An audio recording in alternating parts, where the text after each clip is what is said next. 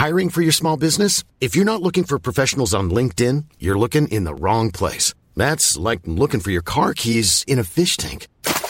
LinkedIn helps you hire professionals you can't find anywhere else, even those who aren't actively searching for a new job but might be open to the perfect role. In a given month, over 70% of LinkedIn users don't even visit other leading job sites. So start looking in the right place. With LinkedIn, you can hire professionals like a professional. Post your free job on linkedin.com slash people today.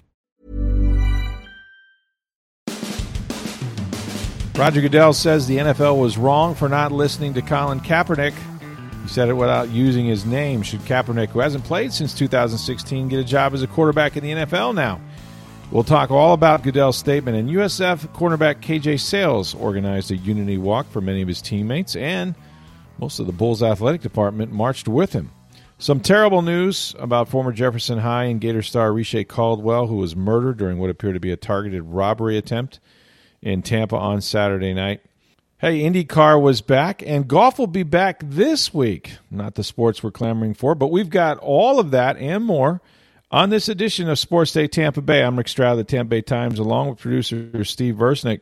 Steve, I did not have a chance to watch the IndyCar. I guess I could have made a schedule for it.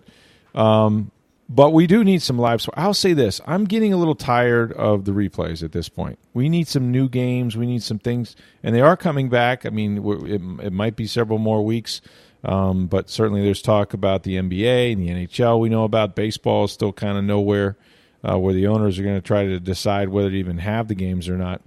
Um, I was watching, I guess, on Sunday.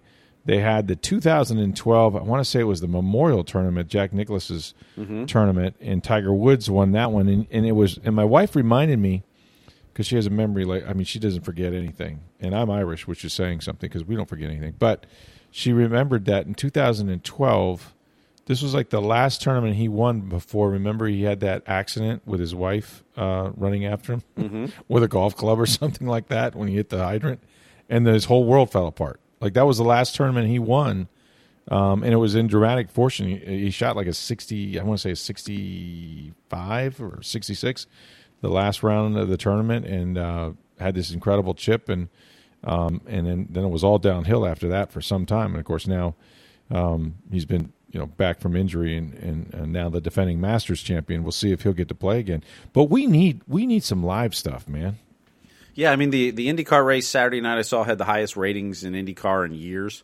I mean, outside sure of maybe the Indy 500, but it was also the first primetime race they've had in like seven years on the series. And but you know, with right. nothing going on, of course, it, you know, the, the, ratings were a lot higher. NASCAR has seen some good ratings with with live stuff, but um, yeah, yeah, I'm, I'm, struggling to watch these old games too. I mean, I, I've, I enjoyed when Fox Sports Sun was showing like the first Rays game at the Trop. I caught part of that. Yeah, that was cool. Um, mm-hmm. The 04 Stanley Cup run, I caught several parts of those games.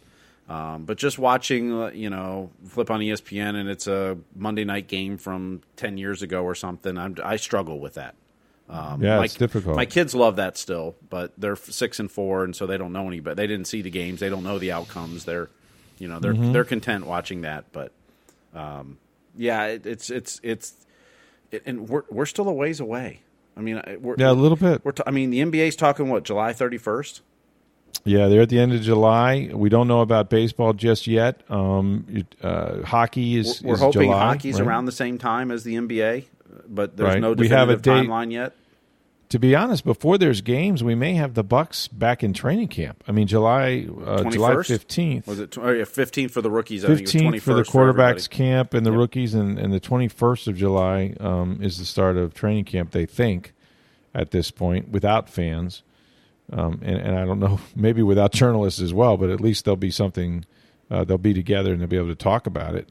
So we're yeah, we're still a little ways away. And then I saw you know, who knows what, what baseball is going to do. Um, but I did see where if they do play the games, that they're not going to have um, uh, their radio or their TV team, uh, broadcast team, actually travel with the club. They're going to be they're going to remain here. Mm-hmm. I guess, and they're going to do it from Tropicana, I would imagine, or someplace. They would either do it that in, or from Dave and, or from WDAE. They do it either way, Tropicana Field or okay. WDAE and so they'll they'll uh, use a big screen, right? Mm-hmm. You're familiar with doing um, this. This happened uh, for a spell, I think, uh, with the NHL one so, time, right? Uh, yeah, Dave Mishkin. Well, the NHL is going to do that the same when they restart. Um, all the announcing right. will be done from. There'll, there'll, be one television feed that goes out to all the different networks that carry them, and the announcers will be back in their studios or wherever they're going to be. Um, Radio is going to be the same way in the NHL. Um, I'm assuming mm-hmm. the NBA will be a similar setup, but I don't know that for sure. Probably, yeah. Um, but yeah, so Dave Mishkin a couple years ago, and some people know this. The Times has written about it previously, yeah. and, and, and, he's been public with it. But his wife Dulcie uh, came down with cancer. Mm-hmm. And so she was undergoing treatment in that, and so he wanted to keep working, but he didn't want to travel and be away, um, you know, right. for a week at a time, ten days at a time as you go on road trips. So uh, for the part of that the season. I, I want to say it was 16. Sounds about right. I think, I think it was. I know I was season. on radio at that time. Yeah, uh, near the end of the season and then into the playoffs, Dave did not travel. Uh, he and Phil called the game from the WFLA studios, radio studios, um, off of TV, and you, you get uh, you get sound and stuff from the the arena.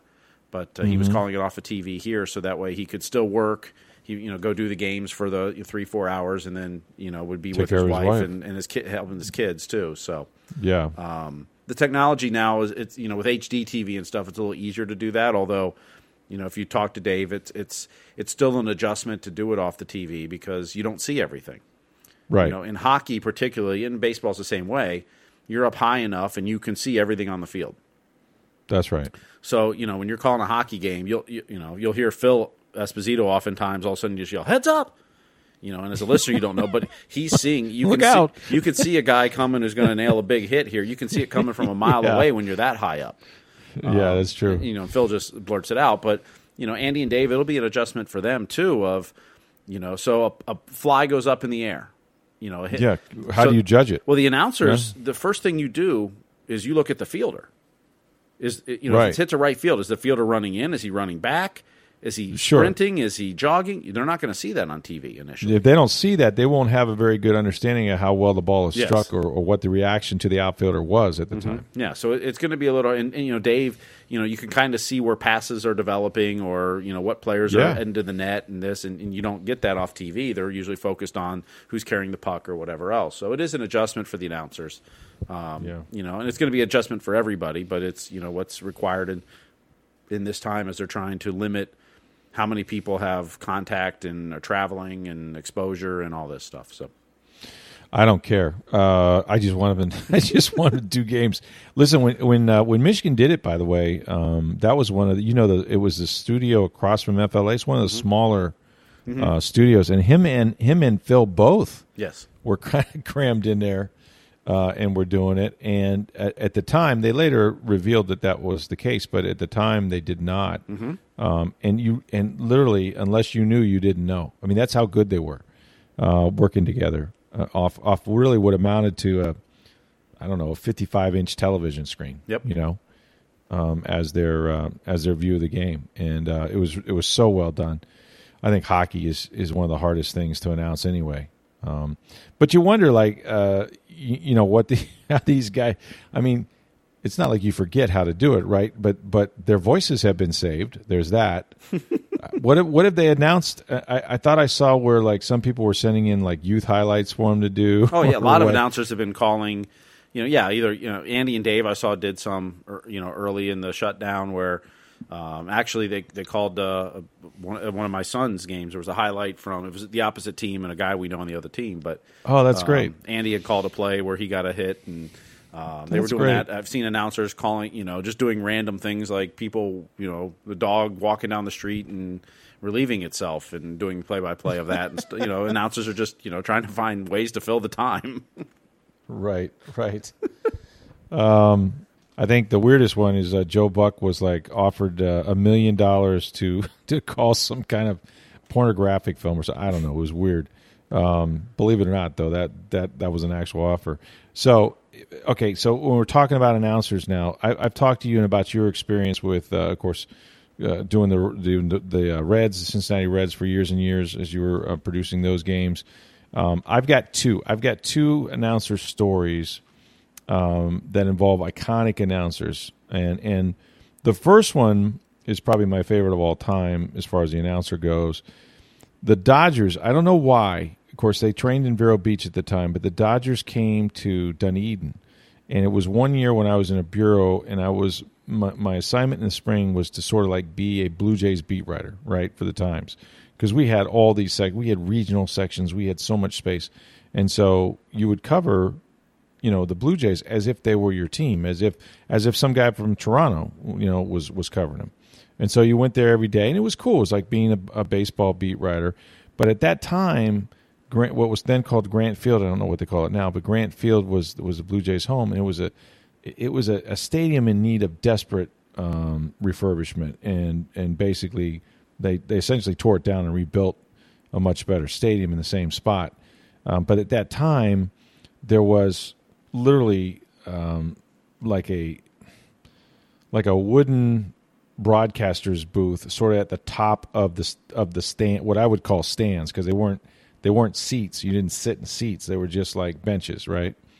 So I went up there and didn't even realize that I was like about two rows beneath what was like the visiting broadcaster's booth, which again was, you know, just four pieces of plywood. And all of a sudden, I'm watching this game and I just start hearing uh, Vin Scully and I mean to tell you, I didn't move for nine innings because I didn't have to turn my head. I knew he was behind me. And it was just Ben, Vin Scully being, you know, what a gorgeous day here at Dunedin and Blue Jays and the Rogers and beautiful Dodgers.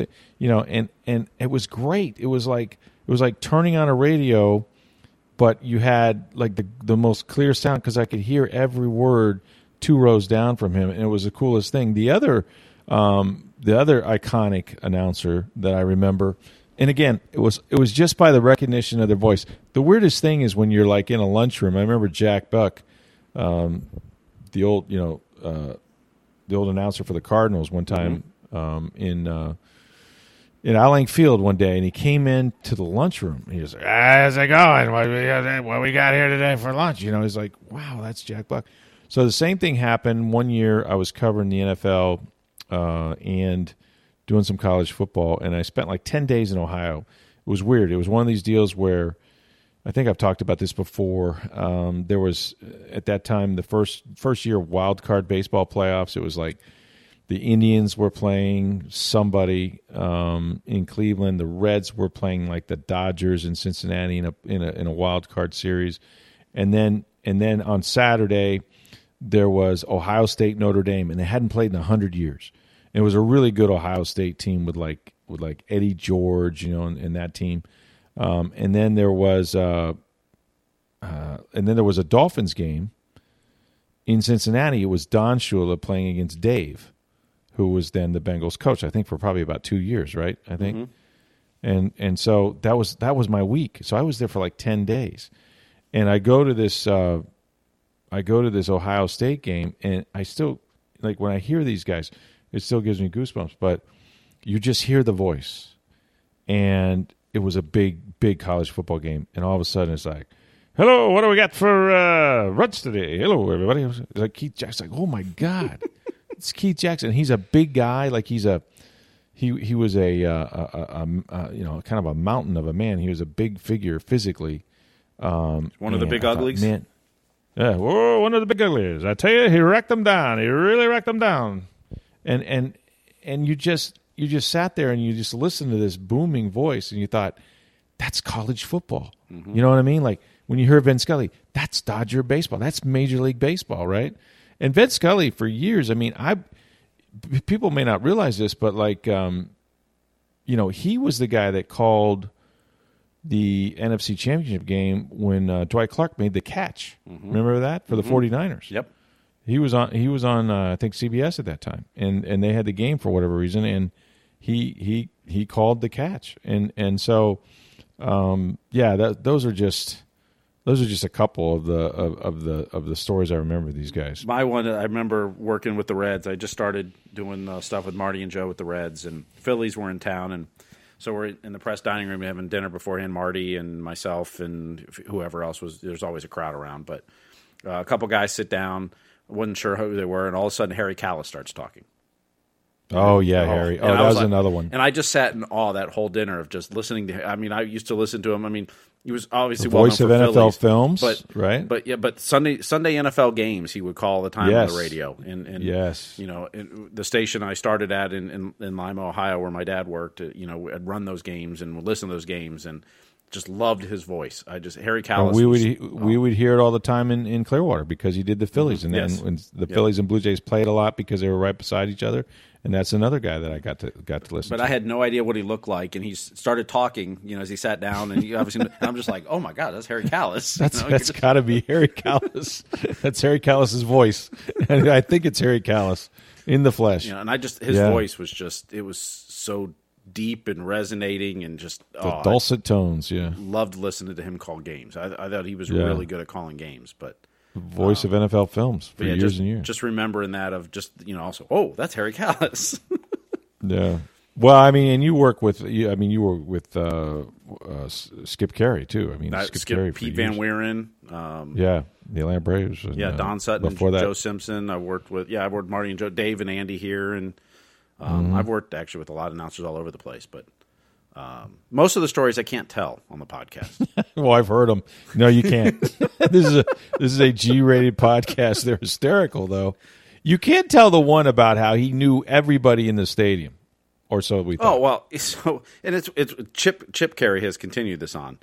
Um, but you know, Skip would you know it's a it's a game. You know, it's a third inning, and you know, and uh, Chipper Jones at the plate now, foul ball. A fan from Dunwoody caught that down the right field line and you'd be amazed at how many people would write in, and this is you know, or call in at that point, but write in. How does he know where the fans are from? right, it's amazing. Every he would do it every game, and people would sit there and go, "How does he know?" Because he's been there for so long, he well, must know, know, where everybody sits. I work really hard and research it all off season. And... you get the, the seating chart of all the season exactly, ticket holders exactly. and where they're from. and I know that in this row, yeah, it's funny. Um, of course, the great uh, Harry Caray mm-hmm. used to just read who was at the games, and yeah. I, I assume that, that, that people would write them. It'd be, be like, "Hey, we got the." Uh, Mary and Fred uh, Anderson from Sarasota yeah. are here today watching their Cubs. I watch them back in the superstation. Oh, and I was like, how do you get your name on? I mean, there's a whole stadium of people yeah, generally, they, generally people would write because a lot of they times the announcers would come in with two or three things. Hey, the, you know, these got mailed yeah. into the club today. Can you read mention a happy birthday gotcha. to this person or this or he would do that. He would do birthdays. Yeah, yeah. yeah. Usually they were written in or called in or you know on radio. sometimes cool. sometimes your affiliates would say, "Hey, we got a loyal listener or whatever that listens all the time. Right. Can you give them a shout out?" And yeah, absolutely. And particularly in baseball, it's real easy to do that because you have so much time. You know, Andy and Dave right. do that all. The, you know, and it, it, can come from it. And now with electronics, it's a lot easier to to reach out. But you know, it can oh, come from any number of now, places. Yeah, yeah or tw- you can tweet somebody, "Hey, can you mention this or whatever?" But and then you get the spin-offs, you know, where they're going, "Hey, Steve, you ever been to Sarasota at the Ringling Museum?" You know. well, no, Harry, I haven't, but uh, I hear there's a real circus. You know, it's like what, what just happened? Well, anyway, Skip Caray was funny. So I got to work with him later in his career. So it was 2005. I think he passed away in 2008. So it was, you know, he right. was he at that point he wasn't in great health, and um, and, and he was he was a guy where if he wasn't complaining about something, that's when you start worrying if he if there's a problem. like if he's if he's bitching about everything, everything's all okay. It's and, and good. that's it's just good. that's just what he does. And and you know, it was always a, a challenge. You know, you get a nine one game, you know, in the second inning, and Ugh. Skip's already lost interest in the game. And so oh, no. you've got to figure out how do I keep him engaged in calling a broadcast because we've got two and a half more hours to fill on the radio. so get them mad, in other words. Yeah, well, you know, you'd find different ways to do it. I mean, I remember one game so we'd print out a sheet before every game, and you have a reads. You know, right? Uh, this, you know, this is brought to you by so and so. Check out. You know, you know, it could be any number of things. Sometimes they're just flat out commercials. Other times they sponsor a segment, or you know, mm-hmm. the, the, first pitch is brought to you by whatever. So I have a sheet of these reads, and, and Skip was in one of those moods that night, and so it's the first inning, and he reads the whole sheet. Wow! Takes the sheet, crumples it up, looks at me, and throws it out of the front of the booth. oh no! what what just happened? We lost all our spots. No, I mean he read game. them all. He read them all. No, he oh, read oh, them all okay. in the first inning. He went through and read the whole sheet in the first inning. Oh, so he was done. That and was then, it. Yeah. He, so he so just, nine innings without any commercials. Yeah. So he was done basically. And he, okay. you know he looks back at me and, and you know with that smirk and this and thinks he's got me. so he comes in the next night and getting close to game time. He's like, "You have the reads?" And I'm like, "Here's your first one."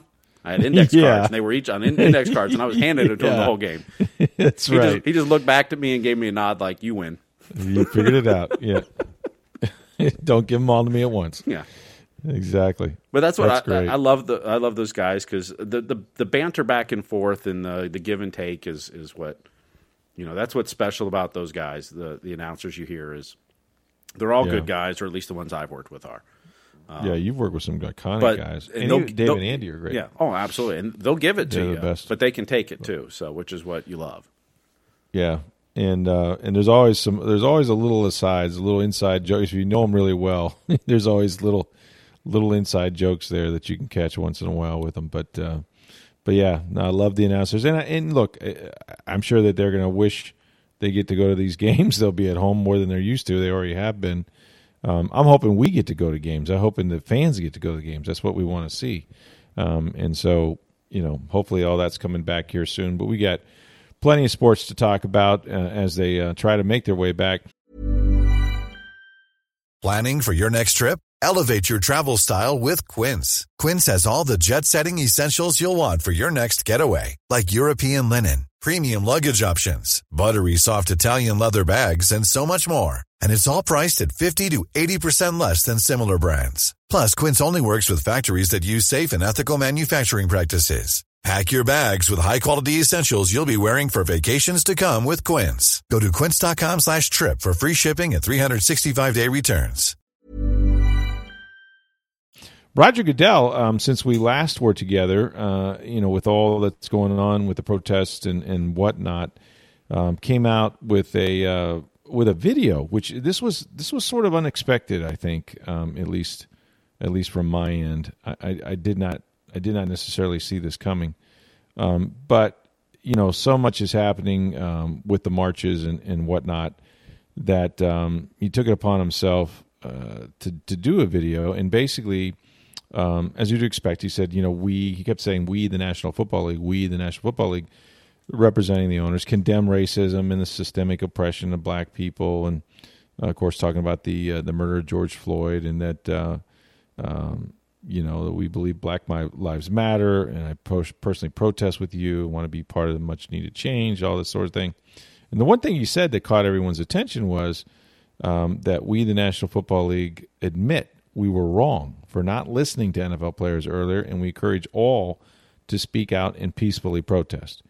And I thought, whoa, you know, um, did everything but mention Colin Kaepernick's name, which would have been nice, but there's litigation probably uh, that prevented that. But interesting that that at, at this this moment in time, and I think it's a good thing, and also probably for business, it's not bad either when you consider that 75 or 70 or 75 percent of the players are African American in the NFL. Um, that they realize that their silence, um, or even in this case, tamping down as they did, you know, the protests, uh, which which was hijacked and then became about the flag and the national anthem, was probably wrong or was wrong, and they probably added or, or did not advance um, the causes that that we are, uh, you know, embroiled in right now. So. Um, really interesting video. I don't know if you guys get a chance to see it. It's on Twitter. You can find it almost anywhere online. Uh, but it got me to thinking. You know, here we are. This was 2000 I want to say what was it four years uh, I don't think Kaepernick has played since 14 2016 was his last season his last game okay 16 was his last game, season okay so 4 years ago that's right it's been 4 years since he played don't expect him to come back although that has been that that question has been raised since its announcement was does that mean that Cap gets his job back the answer to that is probably not although although I wouldn't say it's I don't even know. Look, I don't know what kind of shape he's in, whether he wants to play in the NFL. I don't know what litigation would have to do with any of that.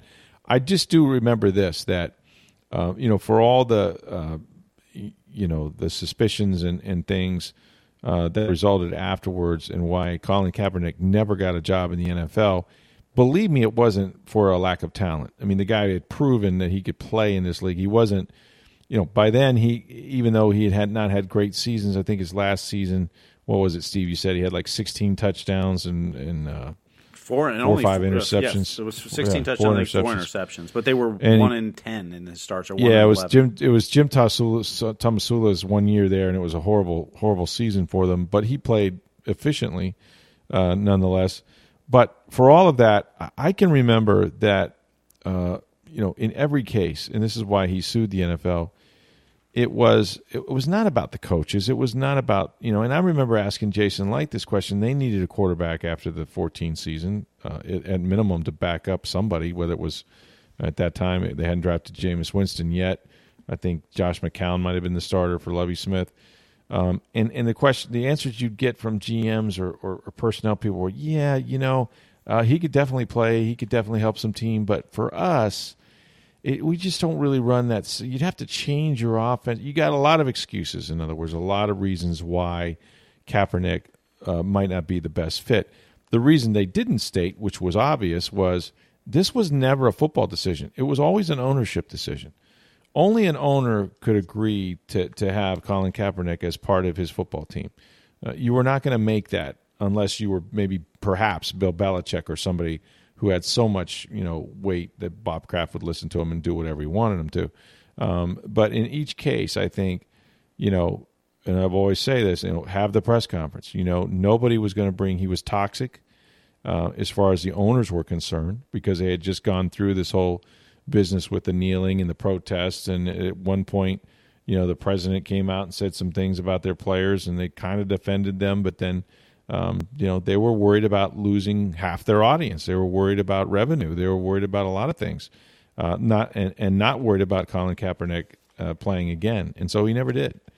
Um, so this is an admission that you know what they probably didn't do a good job with with supporting their players for that. A really cool thing that happened over the weekend, uh, if you saw this, USF cornerback KJ Sails organized a, a unity walk. This was neat uh, for many of his teammates and a bunch of uh, members of the Bulls athletic department. Uh, I, I thought it was really cool. Uh, You know, they um, they met together. Um, it was it was raining. it was a terrible day on Saturday. My gosh, we must have got 10, 10 inches of rain up here where I'm at over the weekend. Um, but they went from uh, downtown Tampa to Cent- Central Park Village, uh, and it was about a half mile walk. And like I said, uh, you know, there there were a ton of people there. It was um, a couple people that helped them organize this. I think Titus O'Neil was part of it. Uh, Ricky Saylor, um, who is uh, the founder of Unsigned Preps. Um, there was uh, a lot of coaches and staff, including Michael Kelly, um, their offensive coordinator Charlie Weis Jr., the women's basketball coach Jose Fernandez, and I think Brian Gregory uh, came as well. And of course, USF football coach Jeff Scott was there as well. And I thought it was neat. He said, "You know, I'm learning more from these guys than they're learning from me right now." Um, but Sails is a guy. He played at East Bay, and um, and the reason, you know, the reason why he did it, and he got kind of emotional about uh, all that's going on, is that um, there was a um, a murder uh, back in the in the 60s, 67. There was a, a, a young man, 19 year old Martin Chambers, that was shot in the back by a white Tampa police officer, and he, his parents uh, remembered that and were of that time, and and and so this was something that was close to his family, and um, and so yeah, there was there was some meaning behind it, but I thought it was neat. Um, just I'll tell you what, stuff like this, um, and I don't know how good USF's going to be, and and of course Coach Scott um, has his work cut out for him, obviously, and a first year coach that hasn't had a chance to really be with his team and meet with them, sort of virtually like everybody else. But they got some really good player, really good people. I don't know again what kind of play. They're all good players, but they got some really great people to start to work with over there, and um, I think they're gonna. I think they're gonna have some some good years. Well, that's really one do. thing. These that's one thing you can special. always say about Charlie Strong is if you look at Yeah, no matter where his program, where you know he's been Louisville and Texas and others, yeah, is you know, he doesn't always field winners on the on the field as far as the scoreboard, but he's always had Sure. great Great men, people. great young men Yes. in his program. Yes. always. That's a consistent thing of him. Um, something he should be, you know, applauded for, and he should. Um, you know, th- they always represent the program well.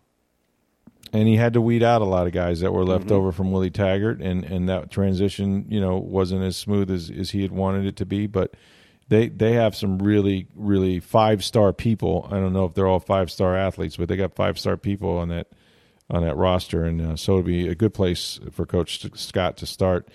The bad news, of course, uh, that uh, everyone was was sad about uh, throughout the weekend is uh, Caldwell, of course, a star at Jefferson High School in baseball and football. He's a quarterback there, threw for like seven thousand yards. He goes to University of Florida and was a wide receiver, uh, drafted in the second round. Uh, he was shot and killed late Saturday evening in Tampa according to his mother. He's 41 years old, and there was a shooting that that uh, Tampa police responded to just before 11 p.m. Uh, and they found him uh, in the yard of a home uh, off of uh, East Hanna, and they uh, you know try to render aid. apparently, he was um, shot a couple of times, but according to police, it didn't seem to be a random act. They haven't identified. Um, you know the assailants just yet, but um, uh, they broke the news to uh, to his mom, Deborah, about eleven thirty, and she says that he had been heading to a concert at uh, Whiskey North, I guess, in Carrollwood, and they think that maybe he was ambushed in a possible robbery. She said she said uh, this is her quote that he was set up. I'm going to follow this all the way to the end. You get killed right here in your hometown. I mean, you made a statement here. Y'all just took all this away from us. It's just it's a horrible story. Um, you know, again, Caldwell, one maybe arguably one of the best athletes to come out of Tampa. Um, he was, uh, you know, a guy that was drafted by the Cincinnati Reds. Pop Cuesta, who uh, coached him at Jefferson and coached a lot of guys, you know, including Tino Martinez and Fred McGriff and Luis Gonzalez. Um, Caldwell set all kinds of records at Jefferson, despite all those players before him in batting average, uh, doubles, triples, steals, runs, all that stuff. And he said you know, he probably could have been uh, a major league baseball player if he'd had gone that route. He ended up playing football and was a damn good football player. I mean, he won. Did he win a national title at uh, Florida? I think for Steve Spurrier. I believe so. I yeah, that would have been yeah, the, the time that 95, 96, all that. That that's right. that era. So yeah. Yeah, yeah. So he got one of those, and then drafted in the second round. I know he played for the Chargers. He was, and this is a trivia question that um, probably nobody would get unless unless you read about it. Um, he was Tom Brady's leading receiver for the New England Patriots in 2000, 2006 season when they lost in the AFC Championship game to Tony Dungy's Colts, who went on to beat the Bears in the Super Bowl. Uh, that is not a, a, trivia question I would have gotten correct. No, so I mean, and then and then I think you mentioned to me, yeah, Randy Moss next was year next they went year, got Randy Moss, and they yeah. went undefeated or you know eighteen and zero oh until the Super Bowl. But. Yeah, and then they lost to uh, to to the Giants mm-hmm. um, and Eli Manning. But yeah, Reche Caldwell was a uh, was just uh, was a hell of a player. Tom Brady had a couple Instagrams I want to say about him. Rest in peace, and some pictures of one of him and um, Brady um, hugging after a, a, touchdown or a score. So yeah, just just horrible news, man. Um, that something like that would. He'd had some problems, I think, you know, post career, uh, some some legal troubles and whatnot, but um, boy, just a, a, terrible loss there, and a lot of people around the league, uh, teammates of his in college, coaches and players as well. Steve Spurrier uh, reacted to that horrible news uh, that came out on Sunday. Hey, on tomorrow's show, uh, we're going to have, or the podcast, uh, the big show as we call it, we're going to have Chris Torello of Spectrum Sports Bay News 9. He'll be here kicking it with us as he does. Speaking of announcer stories, you guys can just talk as the announcers. we, you know, we're going to do that show. There, and maybe it's tomorrow, I don't know, but we're going to do a show where it's going to be, uh, let's see, uh, it'll be Gruden, Chris Berman, mm-hmm. for sure. He's got Francesa uh, down he's got Francesa is going to do a lot of the a lot of the talking. I'm afraid he'll he'll dominate. Maybe a little Keith Jackson, maybe uh, Stephen A. I mean, you just don't know who's going to show up. We just even Ira Kaufman might be might be part of the show. I don't know anybody I can do. Um, but yeah, no. One day we'll do that and just just go and see see how it turns out. Um, there might be some local people in here we can imitate as well. But uh, yeah, that would be a lot of fun. So yeah, Chris Torello on tomorrow's podcast.